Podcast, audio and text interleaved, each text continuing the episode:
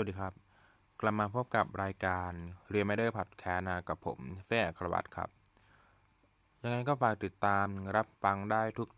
ทุกช่องทางที่ท่านฟังพอดแคสต์ได้เลยนะทั้ง Spotify Anchor Cashbox หรือว่าแม้แต่เป็นแพลตฟอร์มใหม่ที่เกิดขึ้นก็คือ Pillowcast นะครับ หลังจากที่คุยกันเรื่องวิกฤตแม่น้ำโขงเมื่อ EP 10 ก็คือ EP ที่แล้วนะก็ จะมีปรากฏการณ์หนึ่งที่ที่ผมได้พูดขึ้นมา นั่นก็คือปรากฏการณ์เอลนิโยนะฮะที่ยังใน EP ก่อนยังไม่ได้อธิบายให้ลึกกว่านี้นะฮะดังนั้นใน EP ที่ 11 เนี่ยก็จะมาพูดถึงเรื่องอปรากฏการณ์เอลนิโยและลานิยานะครับคนอื่นต้องต้องอธิบายก่อนว่า ปรากฏการณ์เอลนิโยและลานิยาเนี่ยเป็นปรากฏการณ์ธรรมชาตินะที่ทำให้เกิดความ ปรปรวนของของกระแสลม กระแสน้ำแล้วก็เกิดการเปลี่ยนแปลงสภาพภูมิอากาศของโลกอย่างรุนแรงนะจากความสัมพันธ์ของมหาสมุทรแล้วก็ชั้นบรรยากาศของโลกนะครับ โดยที่ทั้งสองปรากฏการณ์เนี่ยจะบอกถึงพวกไงนี่เป็นขั้วตรงข้ามกันฮะคนอื่นที่มาของคำว่าเอลนิโยนะมาจากภาษาสเปนนะแปลว่าเด็กชายส่วนลาเนียแน่นอนนะก็หมายถึงเด็กสาวนะครับ ปรากฏการณ์เอลนีโญและลานีญาเนี่ยเกิดใน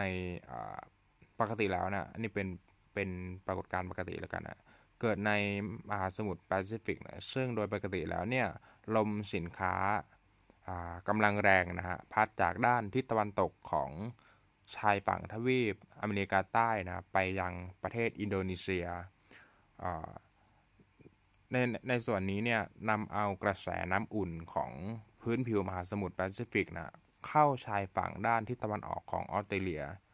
เกิดอะไรขึ้นฮะก็คือจะทำให้น้ำทะเลบริเวณดังกล่าวนะสูงกว่าระดับน้ำทะเลปกติ 60ถึง70เซนติเมตรเลยทีเดียวนะฮะโดยปกติแล้วจะทำให้เกิดฝนตกในภูมิภาคเอเชียตะวันออกเฉียงใต้ แล้วก็ทางตอนเหนือของของประเทศออสเตรเลียนะฮะ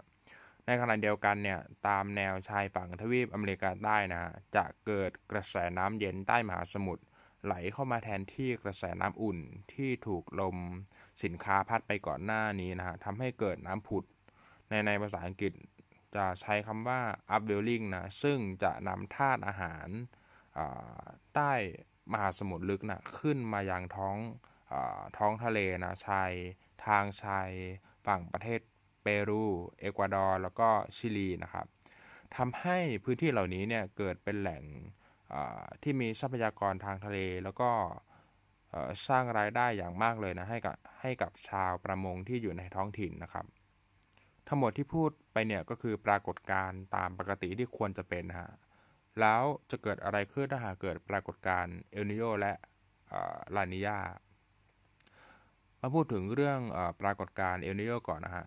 ปรากฏการณ์เอลนิโยเนี่ยจะเกิดความเปลี่ยนแปลงไปอีกขั้วหนึ่งเลยนะฮะจากเหตุการณ์ปกติที่พูดถึงเมื่อกี้นะครับ แทนที่ว่า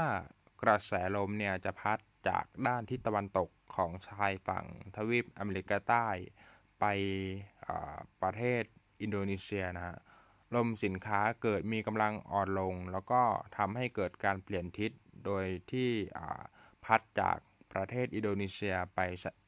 ไปยังชายฝั่งทวีปอเมริกาใต้แทนนะทำให้กระแสน้ำอุ่นเนี่ยถูกพัดเข้าหาชายฝั่งตะวันตกของประเทศเปรู แล้วก็เอกวาดอร์นะฮะทำให้เอเชียตะวันออกเฉียงใต้ แล้วก็ออสเตรเลียเนี่ยขาดฝนแล้วก็เกิดความแห้งแล้งขึ้นฮะซึ่งไฟป่าที่ไหม้ในในประเทศออสเตรเลียอย่างรุนแรงไม่กี่วันที่ผ่านมาก็มาจากปรากฏการณ์เอนิโยนี่เช่นกันนะครับ นั่นก็คือฝนที่ควรจะตกก็ดันไปตกในทวีปอเมริกาใต้แทนนะฮะเกิดการเปลี่ยนแปลงทิศทางการไหลของกระแสน้ำอุ่น กระแสน้ำเย็นใต้มหาสมุทรไม่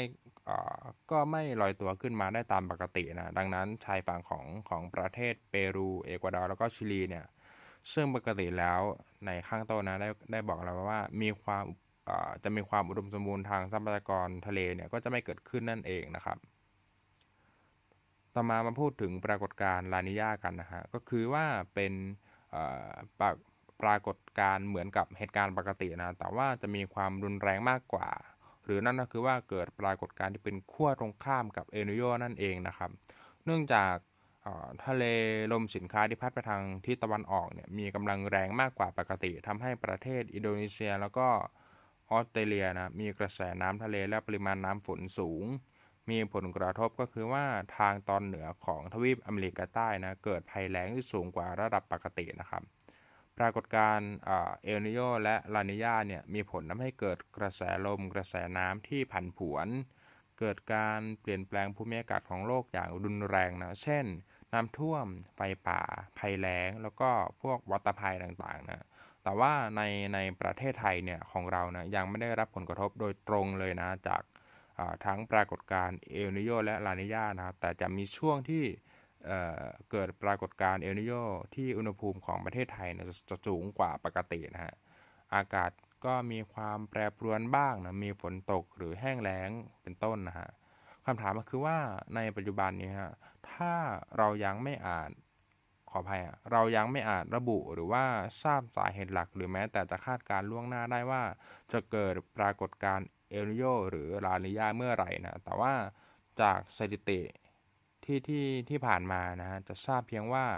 ปรากฏการณ์เอลนิโยเนี่ยมักจะเกิดขึ้นในช่วงคริสต์มาสแล้วก็ยาวมาจนถึงเป็นปีเลยทีเดียวนะฮะหรือปรากฏการณ์ลานิยาเนี่ยก็จะเกิดยาวกว่าเอลนิโยก็คือว่าอาจจะถึง 2 ปีเลยทีเดียวนะฮะ ปรากฏการณ์เอลนิโยและลานิญาเนี่ยคาดว่าจะมีความรุนแรงที่มากขึ้นกว่ากว่ากว่าปัจจุบันเป็นอย่างมากนะ หากเกิด climate change ที่มีความรุนแรงขึ้น เกิดเป็นวัฏจักรที่รุนแรงขึ้นเรื่อยๆนะสุดท้ายแล้วก็จะถึงจุดที่เราเรียกกันว่า point of no return หรือว่าจุดที่ธรรมชาติหรือโลกไม่สามารถกลับมาเป็นเหมือนเดิมได้อีกนะไม่สามารถหยุดการละลายของน้ำแข็งขั้วโลกได้ ถึงคราวนั้นนะพืชสัตว์ หรือมนุษย์ก็คือตัวเราเองนะก็จะไม่สามารถมีชีวิตหรือว่าอาศัยได้ในโลกใบนี้นะ มันก็ไม่ใช่เรื่องแปลกอะไรเลยนะโอเค กลับมาพบกันใหม่นะในในเอพิโซดต่อไปนะครับ กับรายการเนี่ย Reminder Podcast นะสำหรับครั้งนี้ขอบคุณนะที่ติดตามฟังครับ สวัสดีครับ